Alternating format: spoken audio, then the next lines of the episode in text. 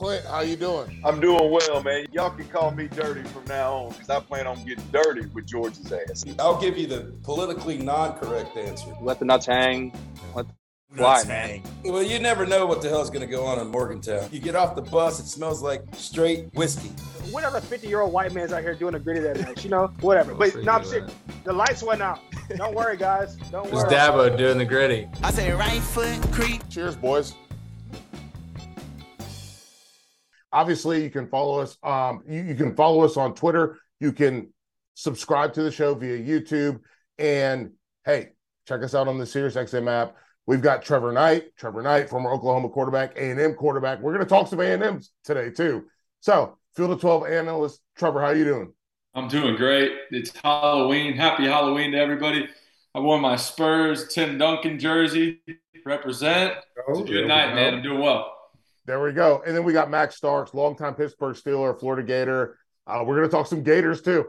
and um, Yeah, we will. uh, yeah, uh, Sirius XM, SEC, ESPNU, NFL radio. Anal- you're an analyst all over.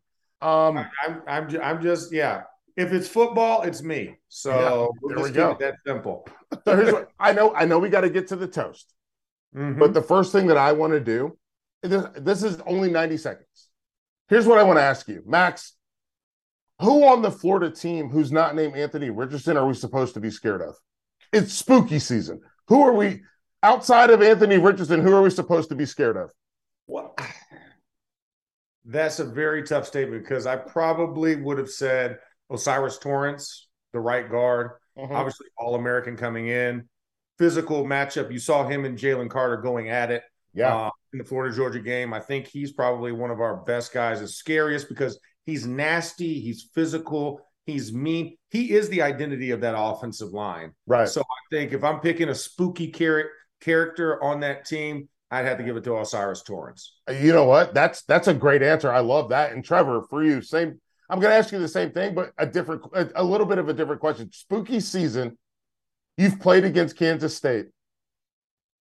We saw what they did to Oklahoma State. what? Why is this team so scary?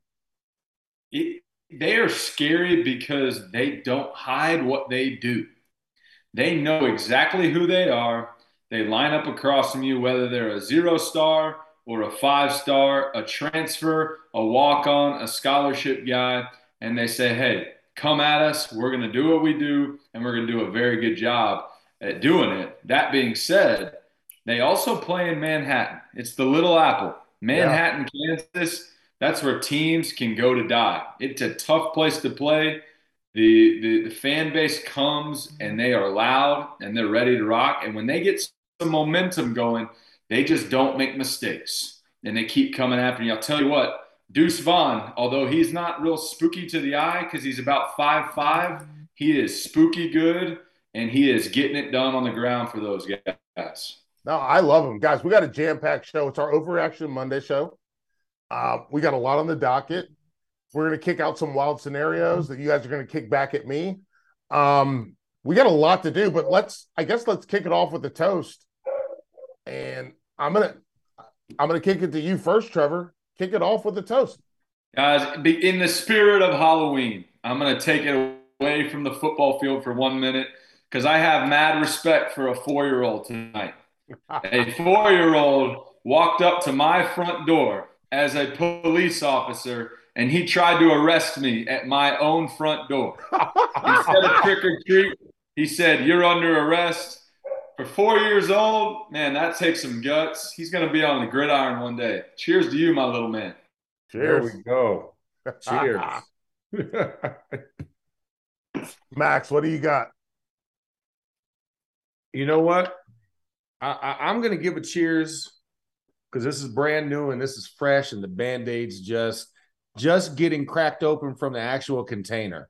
So, I- so while while it is still a wound, I'm just gonna sprinkle a little Salt Bae salt into that one. Uh, I'm, I'm gonna have to, I'm gonna go with Bryan Harsin and his Yeah. dreams in the SEC. Woo. I mean, first of all, should not have came down here, but you did, and you went to one of the most rabid fan bases. Yeah, Auburn University, they opened the wallets yet again for the second time in three years. So Good cheers grief. to Harsin. for going fishing a little early. Yeah. Goodness. I um I'm gonna go cheers to I'm gonna toast to a guy that I couldn't get into my three stars. So I'm gonna cheers to Jake Haener, Fresno State quarterback. Okay, there we guy go. that's been hurt, came back, and he found a way to get it done. I just I I really I've I've liked Jake since he was in the elite when I was at the Elite Eleven, watching him at the Elite Eleven and seeing how he operates. So I'm gonna go to to Haener, a guy that just they needed a win, they got a win, and I will say this: there's something scary about watching Tedford teach quarterbacks.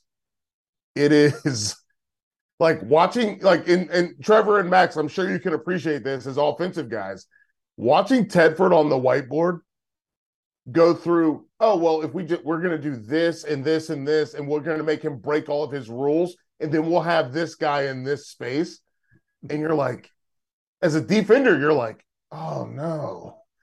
And then Haener does every single thing beat by beat, and it just I mean, I'm just I'm just happy to see the guy out there doing it again. He's the guy that sunk Deshaun Watson in the dunk tape at, dunk tank at the Elite Eleven. So I'm gonna cheers to Jake Haener. I, I I just I really enjoy him watching him play. like that. All right, so we got a lot to get through. Um, again, we said it's over the overreaction Monday. We're gonna go with this thirty thousand foot view, right? Okay. We've got TCU, we've got Clemson. They're both undefeated. What are the odds of one of them missing the playoff? I'll kick it off to you, Max. Oof. If they Uh, finish undefeated, finishing undefeated. I I mean, I would probably I I believe Clemson has the best shot. of I don't of really- missing the playoff or of getting to. getting to getting Okay. to the playoff. I think they will remain undefeated just because their schedule, the any big bad wolf that was uh, in front of them, I just I don't see anybody toppling them at this point. Sure. And it's not that it's cute, it's not that it's great by any means, but it's just there is no competition for them in the ACC. well, here's the thing. I'm I'm saying, what if what if they both end up 13 and oh? 0?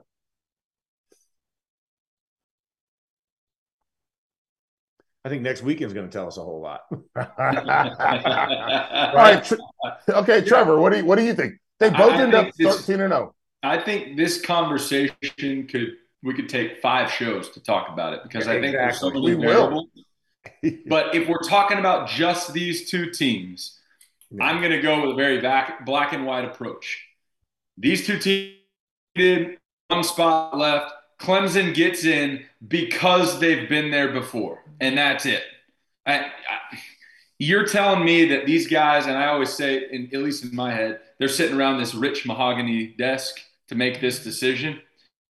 If they're sitting around that rich mahogany desk and they're sipping on some decaf coffee because it's been a long day, you can't tell me that they're going to put in TCU over Clemson, Sonny Dykes over Dabo Swinney.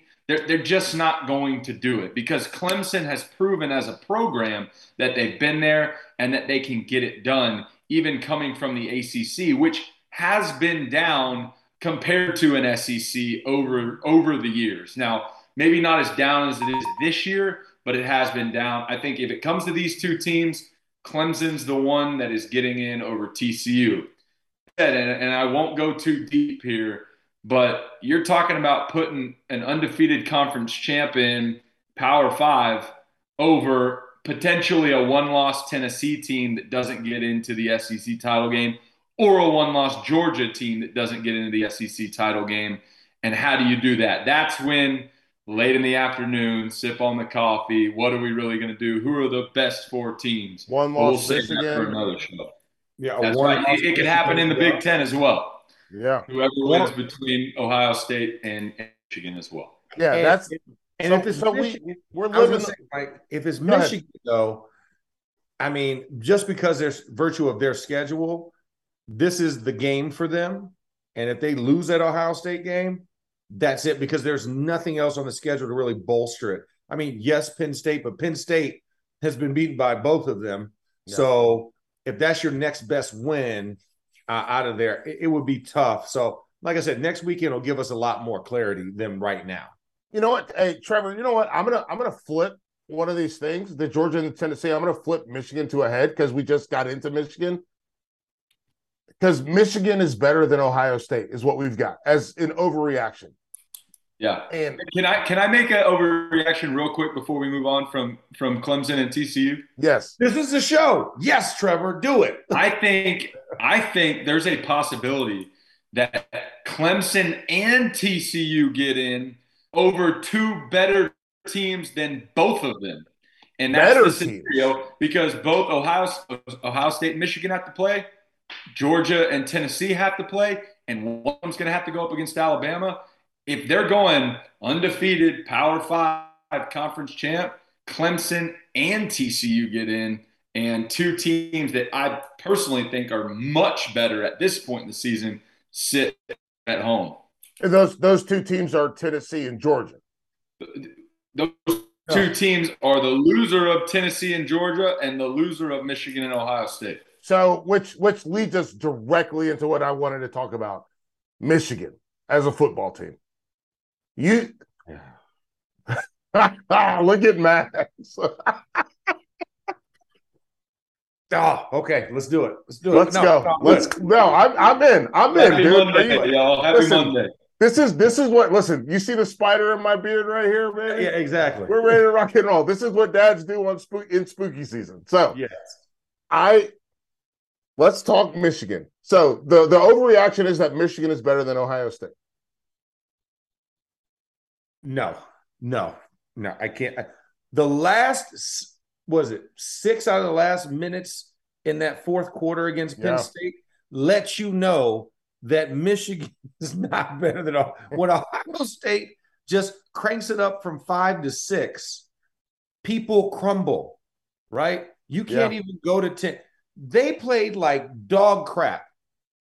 They Thank were you. losing in the fourth quarter.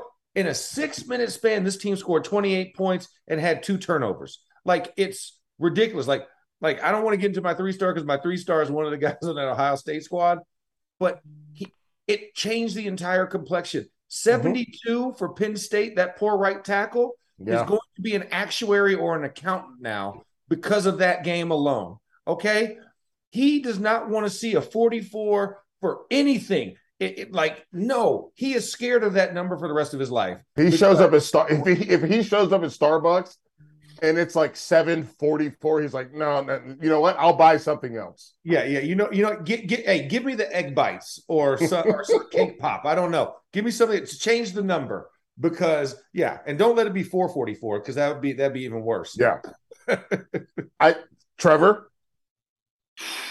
I, this is so tough Yeah. because Okay. all year long, all we've talked about is how good Ohio State is. But if you really go back and look at the schedule, you've got to look at Michigan and say, you've done everything that you're supposed to do up Yes. until this point. They have. You played really well against Penn State. And then this past week, I know Michigan State is down, but we had Christian Hackenberg on here talking about the Big Ten, talking about a rivalry game, talking about doesn't matter your record going into that one, Yep. anything could happen. And I know it wasn't the prettiest win, but 29 7, that's pretty convincing in a big time rivalry game. They did what they were supposed to do. Sure. And it all we were, we were talking about this too. They've got to go up and play Illinois in the in the in, conference play here in Mhm. just a couple weeks.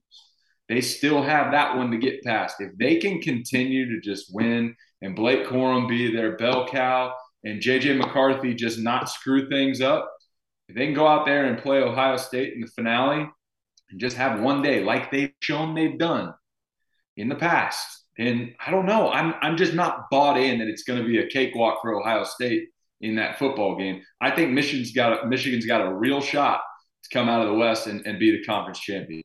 I, I so, so here's my big thing, and this is the thing, and I, I'd love to get you guys' thoughts on it as offensive guys, quarterback, offensive lineman. We saw Penn State capitalize on that Ohio State that cover zero that they play, Yeah. which I I love it. I I'm Yeah. I am obsessed with it. I was obsessed obsessed with it a year ago when it was Oklahoma State doing the same thing. But when you set your heels at eight yards, and then you look at that quarterback, and they're like, the quarterback's like, I don't know what we're supposed to do, dog. And we saw Penn State have success, a Parker Washington touchdown after two missed tackles. Uh, apart when they put Parker Washington in the backfield, and a linebacker had to cover Penn State's leading receiver, I was like, "Oh, this is bad." On like one of those, what is it, like an angle route? What do you, what, Trevor? Yeah. You tell me. What do you call the the little the circle right there? Yeah, a little. Uh, I think it was like a little bender, right? Because Yeah. he's from the inside, he's coming across the field. Yeah, he just he goes from lined up next to the quarterback. He goes out. It looks like a it looks like it's a wheel, and then he boom darts back inside. Oh yeah, like, yeah.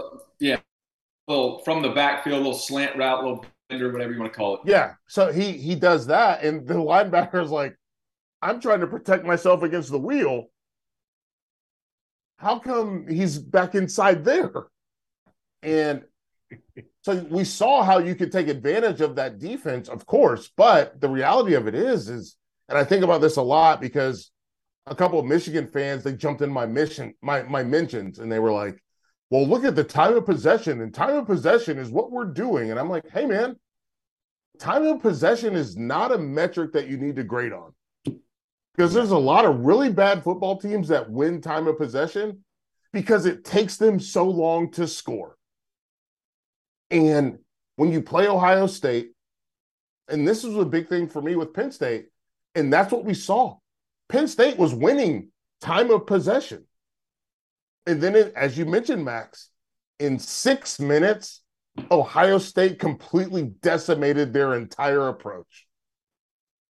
Yeah. I mean, you're talking about one, two, three, three play drives on the plus side of the field. And a And you- turnover, And the pick six by a defensive end rushing the edge, high points it like a receiver in the back pylon corner. Reminded me of Santonio Holmes trying to get his feet down in Yeah. Super Bowl. And then carries it like a loaf of bread. carries it for the last 10 yards like a loaf of bread because nobody wants to tackle him because this dude literally looks like a pit bull with the leash with the leash off. Yeah. I listen, I've I've seen that on a couple of my walks in the morning, and I'm like, oh well, that's the street I'm not going down. You know what? I, I left something at the house. I'm gonna just turn right back around right now. Like, I mean, that's how they felt. and that's where now, granted, I will say this, and Trevor, you, you can tell me if I'm wrong. Um, the play calling for Ohio State for the first three quarters was garbage. Well, It- hang on, hang on, Okay, outside of Marvin Harrison. hang on, hang on. I think they were working on something. Hmm. I think they were trying to run the football, and obviously, when Miyan um, Williams goes down, things are different. But I think they were working on trying to force running, and then they were like, you know what? Let's just do the thing that we do. Is that crazy to say? Mm, Trevor, Not- ever? Not me- crazy to say. I don't think that they would have worked on things that long in a game of that caliber. But Okay. but Max, to your Okay. point, and I know I went off on Michigan saying they have a shot, and that is my stance. They have a shot. That Sure. being said, Ohio State's firepower, their ability to really kick it into gear, is unlike anything we've seen in a while. Yeah, They've got some dudes that can get down the field quick and put the ball in the end zone. And so it's going to, to my point, that game to me right now in all the country, there's going to be a lot of good games. Obviously, Tennessee, Georgia, right? That's a game you circle. But the, Yes. the, the one I just keep circling with that Sharpie that's almost bled through the paper is going to be that Michigan Ohio State game because I think that's when we're going to State really flex its muscles and give us their best shot.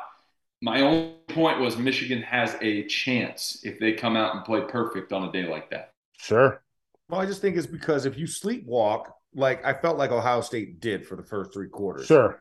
I mean, like you said, I, I get Williams went down, but you still have Marvin Harrison. That kid literally caught everything. It was Yes. And you saw tremendous to see. Henderson. Yeah, but they they did they uh, and this is me. I felt like they didn't attack the middle of the field consistently enough against Penn State. Everything was short, numbers to sideline. It was a very it was a very horizontal game for them, and they pushed it only when they had to in third downs to keep a drive going. But it wasn't an emphasis for them when they know they have better guys.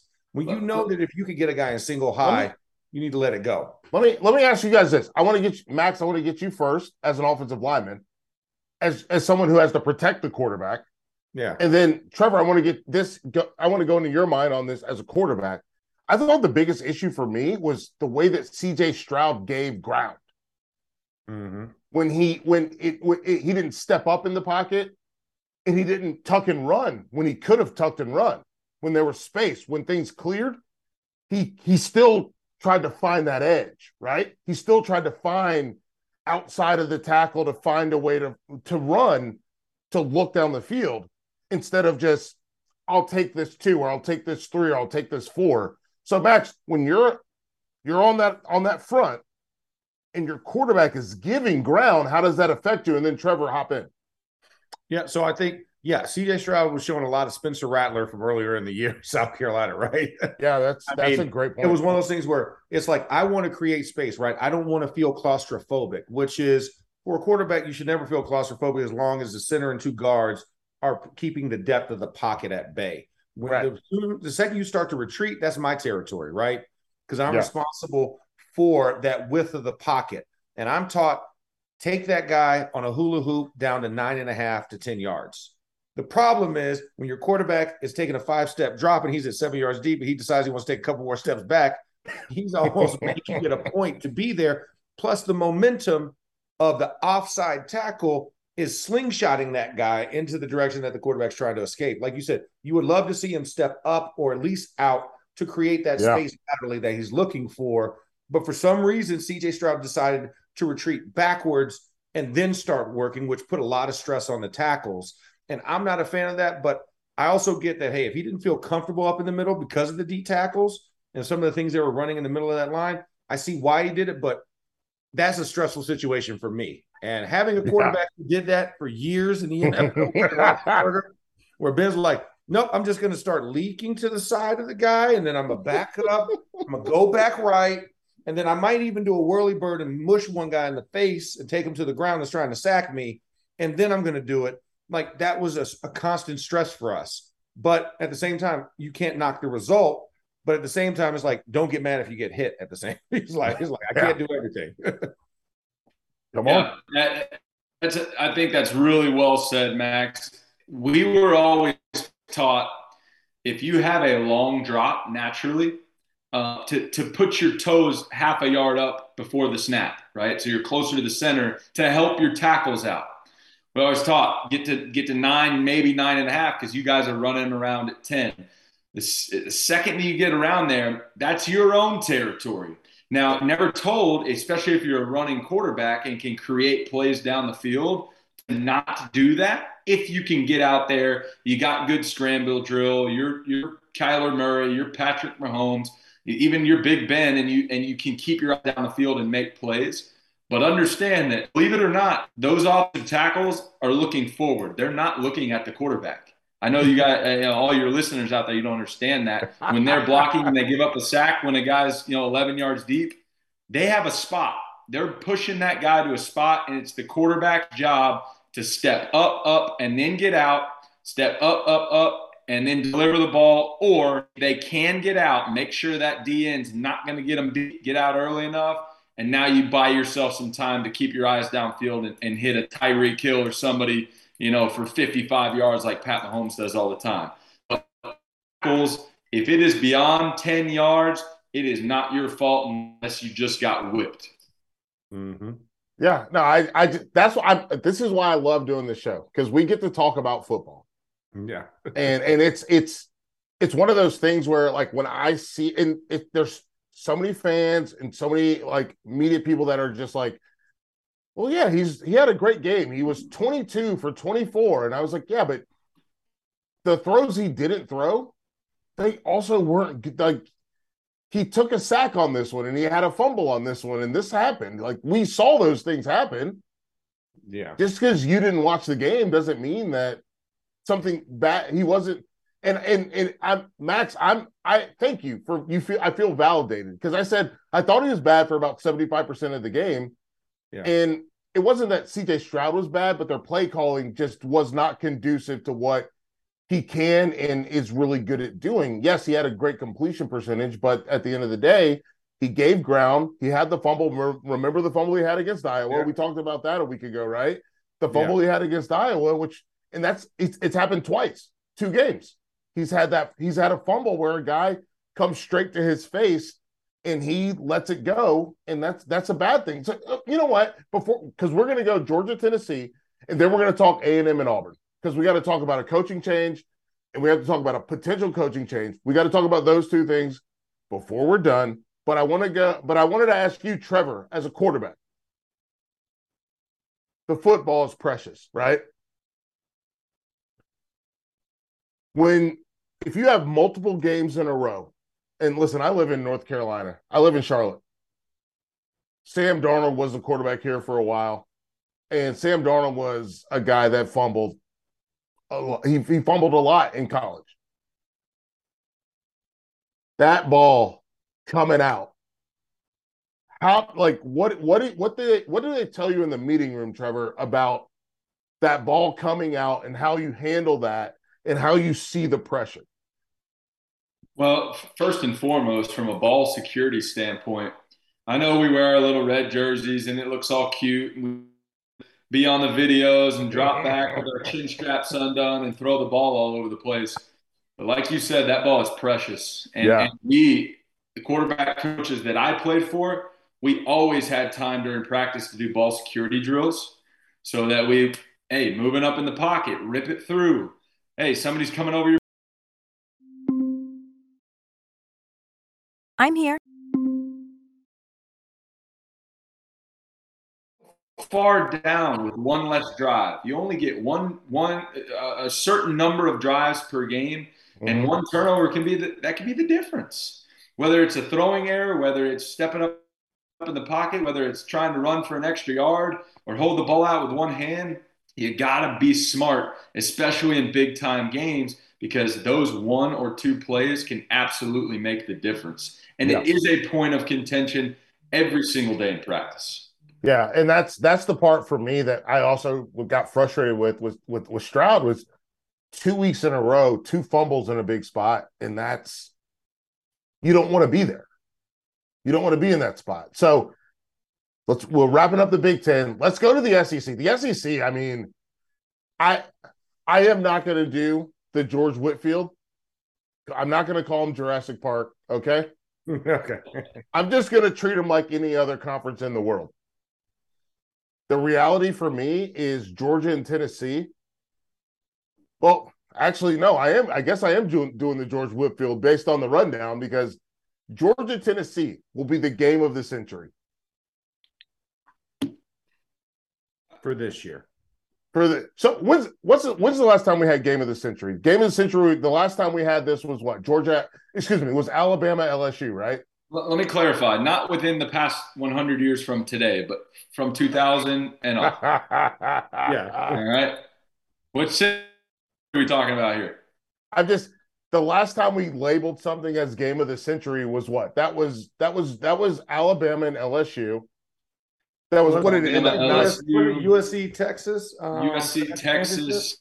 the Uh, most recent one was nine to six, Alabama LSU. Yeah, that was a big. But I thought, but what about Clemson and uh, Clemson and, and LSU in the national championship game?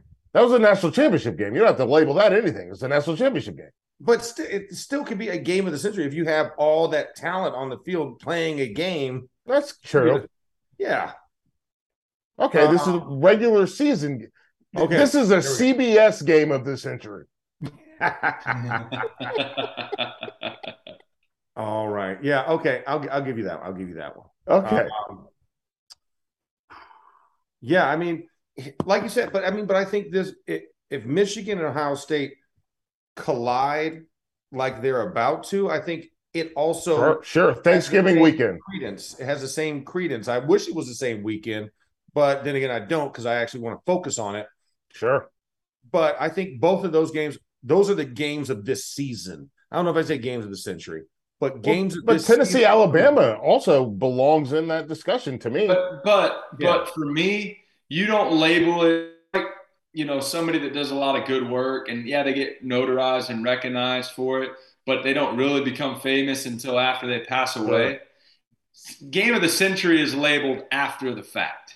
Yes. Game of the century was leading up to it. yes, it had a lot of hype, but then it was the game of the century because of the way that they fought and they and the, the turnout, and it was a one score game or it was triple overtime.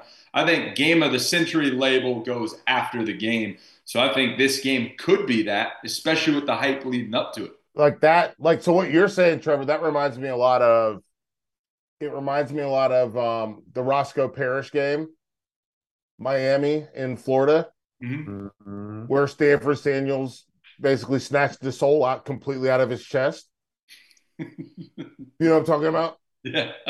You know what I'm talking about, Max? Oh, I do. Yeah. yeah, like that to me, like that game. But it also goes if we talk national championship games, it talks about it's Ohio State and Miami. And that Yeah. game, that game completely defined an era. Mhm. The BCS era, I would say that in the the the USC Texas game, as you mentioned before, Max. Yeah. Those games they can they they defined an era. Like I don't Well, Florida, Oklahoma too. Florida, Yeah, yes, Florida, yeah, yeah. Florida, Oklahoma. You know, and then the other game, the game, the other game that I think defined an era. Florida, Ohio State, Urban Meyer national Yeah. championship. Mm-hmm. I, I, Nick Shirelli was my GA. He works for the works for the Broncos now. Mhm. Shirelli obviously played at Florida, was roommates with Jesse Palmer. And Shirelli had friends on staff, and he said, and he told us, he came back and told us, I think in December, he said, Hey, they think they're going to win by two or three touchdowns. And I was like, What? Hmm. What? And then you get the first play, the, the kickoff returned by Ted Ginn. And then Florida put the paws on him. Full court press. And it was like, oh, wow, you guys knew that this was about to happen. Mm Mhm. So Well, to me, they, they but didn't that know was, that Ted Ginn's ankle was going to get messed up in the end zone from celebrating the uh, Sure. kickoff return. But, But- that Florida team was ready because I was on the sidelines for that game. Yeah. Tyler. Yeah. Yeah. It was. Hey, the legends were out. It was it was it was me. It was Lomas Brown, Emmitt Smith yeah. over there on one sideline. Then you had Eddie George and Santonio Mhm. Holmes and everybody on the other one. And I love Eddie. I love Eddie. Yeah. But hey, Eddie at halftime, we went back, we went back around the bottom Eddie was like, Ooh, ooh. he didn't want to engage in it. He didn't want to make eye contact with us. Man, I did it. trash he, he was talking before the game started. Man, I did a show with Eddie, and Eddie, and he knew I had to work the rest of the day to like do all my notes and stuff. And Eddie goes, "You want to go into my office?" I was at it. The show was at his restaurant in Columbus. Oh He's like, he's like, "You want to go up into my?" And he invited me. Up. He, he was the nicest guy. We talked about hardscape because he does landscaping now. This is completely getting off track now, but Eddie and I are both into gardening. Okay, all right. So, okay. yes. Vince Dooley, Anyways. all right. R.I.P. Vince Dooley was also a ma- a big time gardener as well. but let's let's get it. So Georgia, Tennessee, what do we expect coming out of this game? Because I the the question, and this is something that I said on Saturday night, and we I know we, we've got about we got 23 minutes, and we want to get to these Halloween costumes because I know we got a graphic for them, which is going to be very fun. But I have, and I want to get you guys' thoughts on this. There are teams that 24 points is where they want to live, and that's where they feel comfortable because they love their defense. They don't love their offense that much, and that's where they want to live. There are teams that want to score 40 or more every week. And then there are teams that can't score 40 but want to live at 24, aka Alabama. How do we feel about this with Georgia, Tennessee? Because I think Georgia's a 24 point team, Tennessee's a 40 point team. Hmm.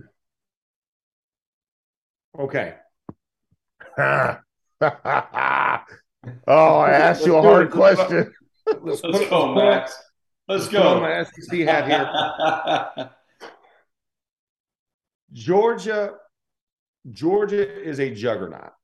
They are they are the heavyweight fighter in this bout, right? Mm-hmm. They're the ones. They're Mike Tyson, Okay. right? Sure. Physical. They Knock you out in three.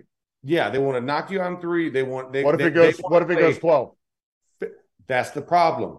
That's the problem right there. That's it. If it becomes more of a marathon, Muhammad Ali style is what I look at Tennessee being. And can you dance around the ring? Can you run and chase Tennessee? Because Tennessee is going to put you to the hilt. They are literally going to take you sideline to sideline, and they're going to force you to have to go vertical after you've gone horizontal on them. Yeah. And I don't know as much as good as I, as good as that defensive line is. Yep. I don't know when you meet somebody up to the test offensively on the offensive line if they start putting the pressure on you if you can respond enough. That's my only that's my only question like yes they put 42 points up on Florida, but a lot of people have put 40 points up on Florida. Right. So don't count Mm-hmm. that. But when it they scored out- 42 points on Florida because they could. yeah, exactly. They knew they were going to. That was their number that they wrote in their Polly Pocket notebook on Monday, right? So, yep, 42. That's our number. We're going to get there. La la la. Um, whereas unconsciously, Tennessee, just by lining up, is a 45 point team yes. Just by the virtue of the lineup. And you and I just I don't believe Georgia has the DBs at depth to run with those re- receivers in that scheme. That's my only concern. It's Muhammad Ali versus Mike Tyson. Do you want power? Do you think you can catch him in the ribs early enough to slow him down? Which that means you have to hit Hendon Hooker repeatedly, Yep. and he knows how how to fall and get out of the way of a direct hit Yes. Versus Muhammad Ali, who's going to float like a butterfly and dance around until you're tired, and then he's going to jab you to death until you have a concussion. What do you think, Trevor? Well, if, if this is Muhammad Ali in, in a heavyweight battle and it's on pay per view as they typically are, I pay a whole lot of money to watch this one. A Yeah. whole lot of money to watch this one. Yes. And that's because I think you have the juggernaut that you mentioned, Max, in Georgia that's riding a lot of momentum still to last year. They're the national champion. There's a lot that comes with that. They have a target on their back. They have a they have an understanding internally that they have to play to a certain level, but they've shown us this year that they're capable of dipping down. Tennessee, on the other hand, I think comes into this one with a lot more momentum. They've been up here and they've stayed up here, which is really hard to do. They've got internally, I talk about that again, a culture right Yeah. now that says, Yeah. I don't care who comes in front of me, I'm knocking that sucker out. I don't care where they come from, I don't care who they are, I don't care what their record is, I'm coming for throats. And that's their mentality right now. If they can continue to do that and then back themselves up, yeah, they're they're a scary team to come up against right now. I'm not going to go as far to say that Georgia or Tennessee is going to walk away with this one, but I will say this. I don't believe that Georgia is an eight and a half point favorite that they opened up at here today. I don't think they're an eight and a half point favorite. I think it'll be a closer game than that. Um, and I think Tennessee really does have a shot to uh, to go to Georgia and, and and pick one off and have a Cinderella season with Josh Heupel and Hendon Hooker. What do we got there, Max? These are receipts. Tennessee has a has the, has the 2021 receipts. And in fact, they actually filed late, right? Because they're corporate. They've checked the receipts. They're looking at all of all, all everything from last year. all right, bet, bet, I got you. They that Bama receipt, like the IOU from Dumb and Dumber, that's a good one. You want to keep that one. you best believe they're checking receipts every single week, and they have checked them off week after week, remembering what was said and what was done to them a year ago. Hendon Hooker is out for blood. Josh Heupel is out for blood, and th- there there is no tomorrow, right? Remember in Gattaca, they were swim, they were swimming. So they mm-hmm. swim to that little buoy out there. Yep. He said, "What's the trick? How do you beat them?" I don't plan on swimming back. I don't save Yeah. anything for the for the for the swim back. Save nothing for the swim home. Yeah, I am all the way out there, and that's what Tennessee's doing right now. And, And, and let's not forget, let's not forget about Tennessee that it's not like they've been playing this team and that team and they're playing good and they're beating people out. They already knocked out a heavyweight. Mhm. They already knocked out a juggernaut. They've been there before. They're coming into this one saying, dude, you're no different than those guys we played a couple weeks ago. You're no better than them. You played against them last year in the in the national championship. Yeah, oh, that's cute. We just beat them a couple weeks ago. So come on. Come on, here we go. It's a it's a different Tennessee team than what we've seen in the past. Well, And uh, they, they scare me a little bit. Well, here's what here's what I want to get to. Here's what I want to get to.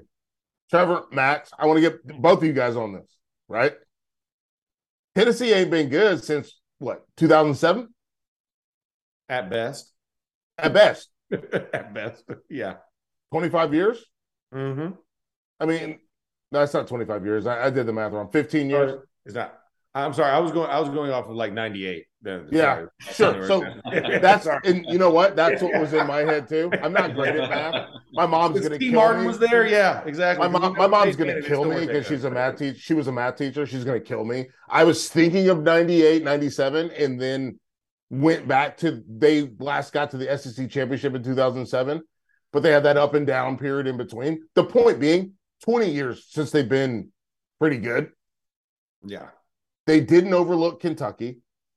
The defense, and I'm glad that you did this, Max, on the Yeah. talk about where their trajectory is going because the Mhm. defense is getting better. Yeah. The defense is learn. It's it's literally it's like um Jurassic Park. That's my that's my kid's favorite movie. Her my Oh. four year old her favorite movie is Jurassic Park, Sweet. and it's it's like they're learning. Where where where the the Raptors are attacking different parts of the fence Uh huh. Until they get better. until they get in Tennessee's doing the exact same thing. They're like, oh, we can do this and we can do that and we can do this and we can do that. So, Max, when you watch this Tennessee team, one, do you expect them to be ranked number one coming in because they have the best win of the season? And two, do you expect this team? Like, they're not going to overlook anybody. They're not going to underplay and you played in the SEC. You played against Tennessee. You were part of that long streak where Tennessee didn't beat Florida. Yeah. Like these fans are terrified that the bottom will drop out. And the players in this team, they've got to, it's got to, they've got to feel this, not pressure, but they've got to feel this. Every game is, and we talked about it again. Every game is precious, right? We talked about it with Trevor with the every the football is precious to you Yeah. for Tennessee, every game has to be precious because we're doing something that hasn't been done since at least 2007. In 2007, the SEC East was not good. No, it was completely down. This is this is a different this is a different day and age, and especially when you consider just the implications on a year to year basis of how Yeah. your team can drastically change with the portal with Mhm. NIL. So it's literally a silo. Yeah. Like you can't project forward too far unless you're a team in this direction where you're amassing, right? What Alabama, what Clemson, what Ohio State Sure. has done for years along the way. Tennessee's the newcomer, the new kid on the block. They they haven't tasted steak tartare. They, Right. they don't understand what wagyu is. They don't Right? know. They don't know. They they don't know pommes frites and apwa. Exactly. They don't know what foie gras is, right? Ah, truffle butter, right? You know, they, they don't understand that, whereas the other ones have. So every experience is a new experience. And like, you know, I was saying, but they like it. They, they like the taste of truffle butter. They they, they like what is that? What is Mm. that seasoning? That's that's that's not that that's not Lawry's, is it? That's not No, that- oh, is we that don't that have this at home. Tony Chachere's? Is that what that is? I've never Uh. had Cajun seasoning before on a steak. Yeah. Like I just I just had that Montreal steak seasoning that goes on everything. You know, and so they're feeling and Josh Heupel. oh my God, you have been sriracha? there- I just know Yeah. Frank's. Yeah, exactly. Hey, I just had some crystal. I don't even know what the other flavors are.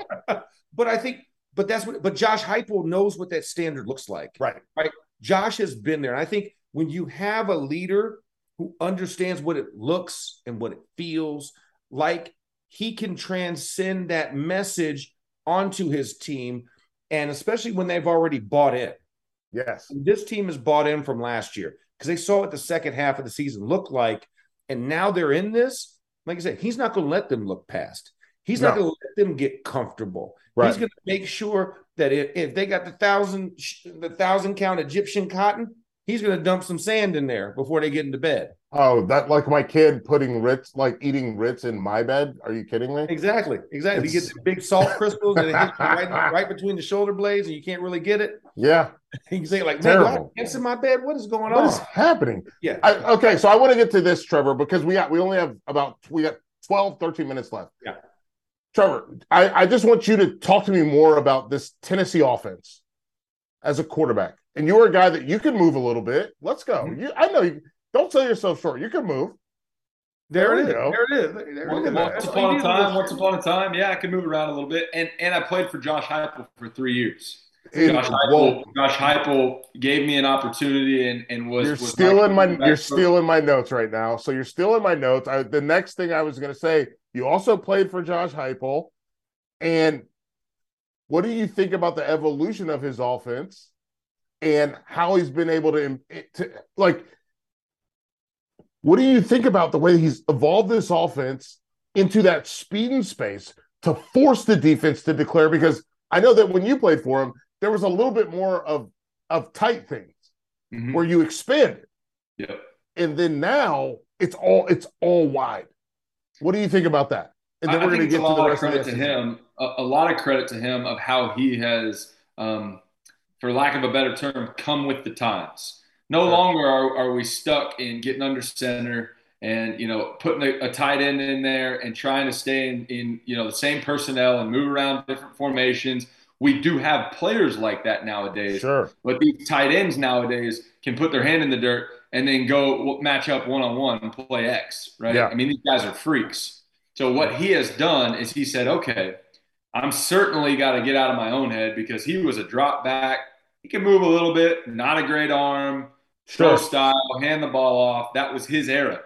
As a coach, he's gotten to the point now and say, okay, Hendon Hooker, what do you do very well? Okay, I'm gonna take that note. I'm gonna take that note. I'm gonna take that note.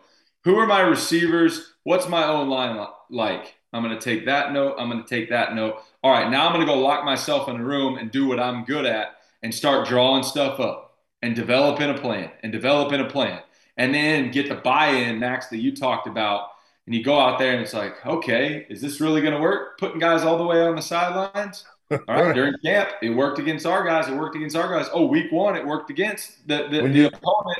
When your quarterback's got a huge arm, No doubt. And I think what he has done is he has crafted an incredible offense for this group of guys. And he has gotten out of his own way and allowed these guys to go operate. And you can see that too.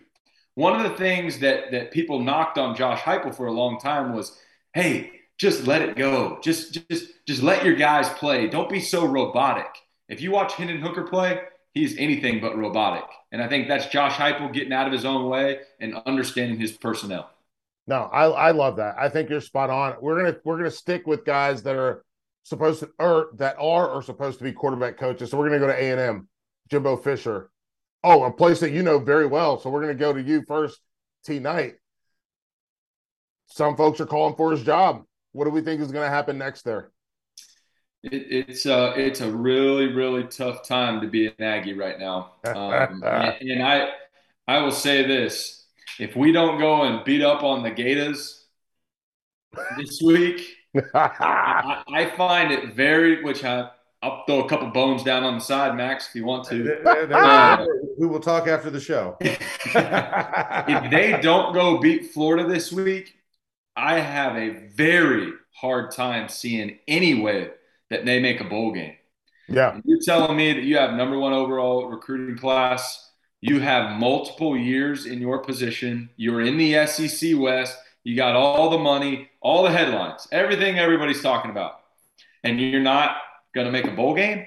And you had guys preseason saying that you were a uh, title even- contender. dark, not even a dark horse contender, that you were a real contender for the national title and you're not going to make a bowl game, that's tough to swallow. And if Yeah. I'm Jimbo Fisher, I'm sitting here going, is this Uh-oh. me? Am I not doing what Josh Heupel's doing? Am I staying in my own way? Do I need to have somebody else call the plays?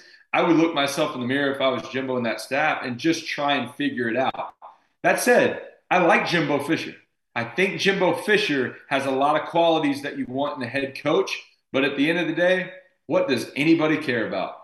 Wins and losses. We talk Yeah. about all the nitty gritty on this show and across the country, but at the end of the day, if you're winning football games, nobody cares about the offense you're running.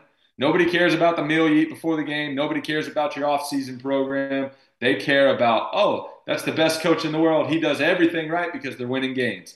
And when you're losing, boy, does it stack up on those shoulders, and people come It's after you, heavy. and come after you hard. It gets real heavy, Michael. Yeah. Yeah. Uh, okay, Max, give me your thoughts on A and M, and then take us into Auburn, a, a, a new job that's opened up, and who you think fits there. So go A and M, and then talk Auburn. All right. Well, A and M. Well, Trevor, I had that Texas A and M Arkansas game. Uh, so, so I saw Texas A and M up and close, and in fact, you know, Anthony Lucas, one one of your, your stud freshman DNs, right out here where I live, Chaparral High School kid. yep. Um, I used to I used to run into him in the grocery store, like great young kid. Um, it's so young, but my biggest question I have for Texas A&M for Jimbo is you were brought in as a quarterback whisperer. You were brought in as the guy who knew how to get that top recruit. How are we still sitting here three years later and Haynes King is your best option in house? You brought in Max Johnson from LSU. Why have you not gotten that five star recruit in that number one class that can come and make an instant impact now? If Max, Max, Max, Wow. I don't, I don't even need a five star recruit. But what I'm saying, but if you're going I to have just no need- I- team in the NIL, Oh, it's hang on, tricky. we got a lot. We got a lot. Okay, Tre- Hold on. Tre- Trevor, go ahead. We started a five-star recruit this past week in Conner Weigman, and he looked really good. He looked really good. Now we lost the game, but Ole Miss is no slouch, and No. and and we were a couple plays away from getting a win. Conner Weigman in his first start was efficient. He moved the ball around. It looked like an offense. Did we still lose the game? Are there a lot of things to clean up? Yes. But to your point, Max, why did it take so long to get there? Why did we bounce back to Haynes King and bounce around a bit? That But tells me Haynes he, King was a five star kid. he was. But hey, if you're not getting it done, let's go. Let's move on. But Let's move on. the- move on. The question Yeah. for me is why isn't he getting it done? If you're the quarterback whisperer, how are you not elevating what he's doing? This guy, I know he had a couple of what did he have? Two interceptions against Sam Houston State, yeah. and he probably should have had five. Yeah. And to me, that's the part I think about the same thing with Michigan, right? How thrilled are we with Michigan's quarterbacks? When Jim Harbaugh's supposed to be a quarterback whisperer. And, and here, here's a good here's a good way of putting it, Michael. In my opinion, if Jimbo is supposedly a quarterback whisperer, sure, strike out on one guy. Let's let's say Haynes King. Hey, Sure. he just wasn't it. That's a miss. Sure. But Max Johnson looked worse this year than he did at LSU. exactly. And now you're moving on to your true freshman who verdict's still out. Played decent Sure. this last one. It was his first start. Who knows? It, his head was spinning the whole game. You know, you guys know how that is. Mm-hmm. He didn't. He was out of body experience the whole game. He didn't settle in. We'll see it this next week. But I'm with you guys. He he got underperformance out of his starter who won one off season and camp, who obviously was Yeah. playing the best ball, and then he got worse production out of a guy that has played not at a high level, I wouldn't say out of Max Johnson, but at a high enough level to win football games. So I Right. agree with you. So, so here's the thing. So, listen, I'm I want to close the book on A and M because I don't want to sound like we're like slamming on them. They just got a lot of work to do, and winning this weekend is the start of the work they have to do.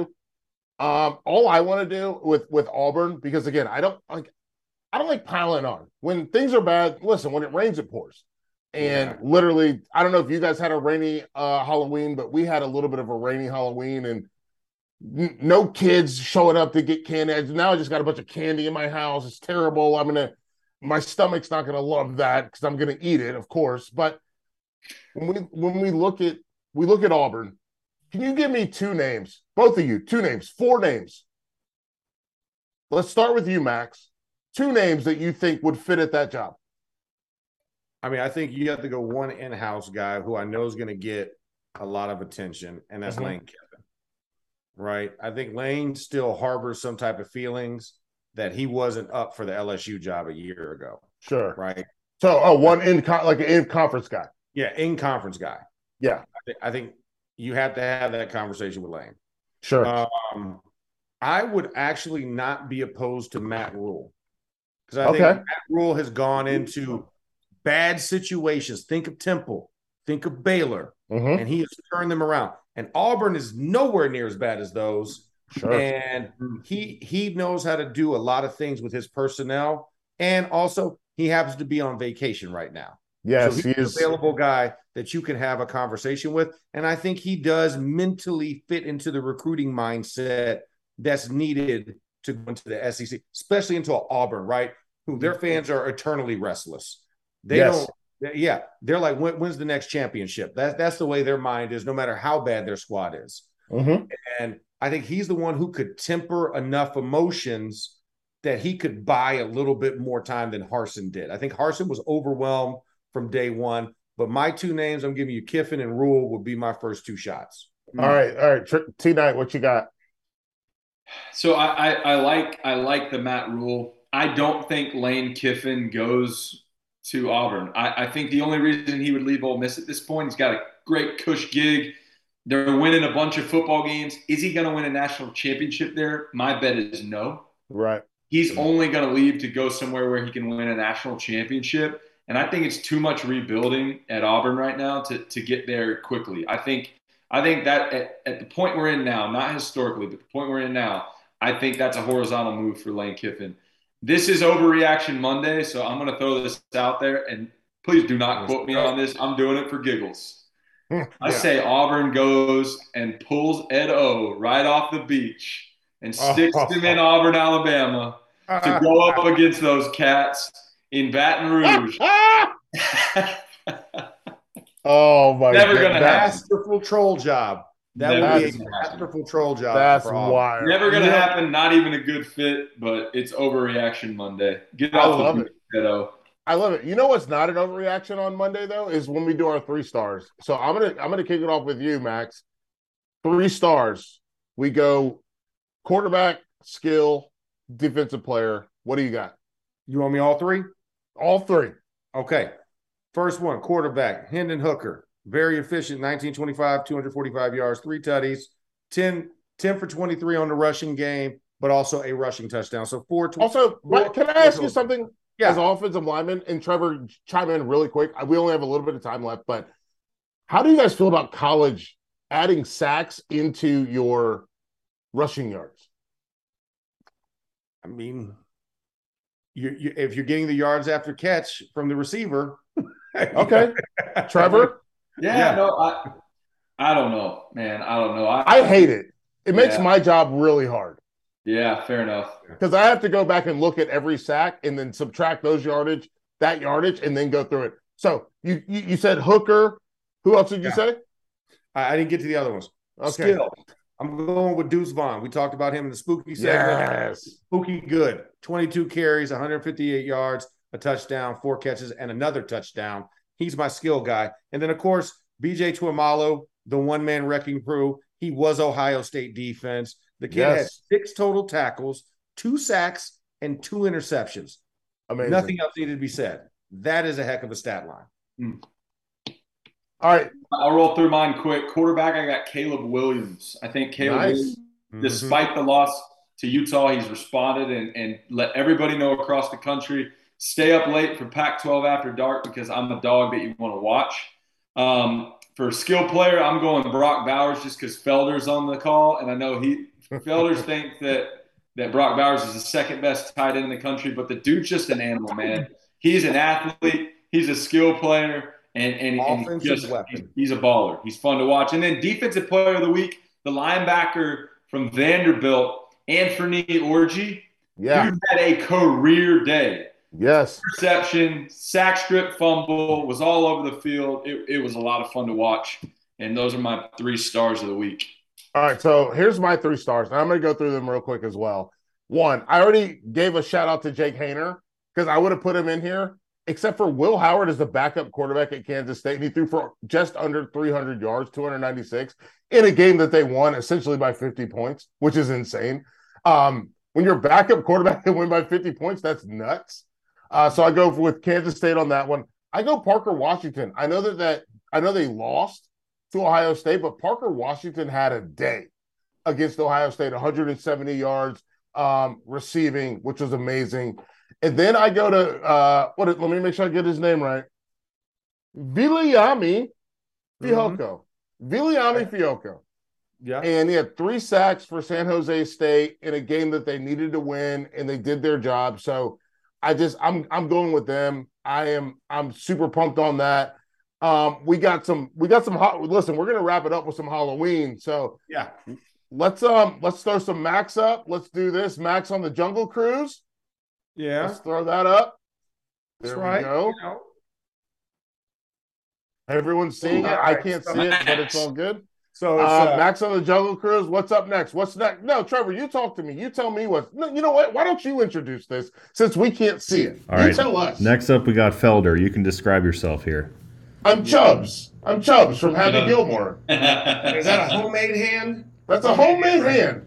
Yeah. Just tap it in, Felder. Just tap, give it a little Tap Tap it in. Come on, Happy. tap, Just tap, tap it in. And finally, we have uh, Tap, taparoo. we have executive producer Dagan Hughes here as what can only be described as what it is a bag of dog food.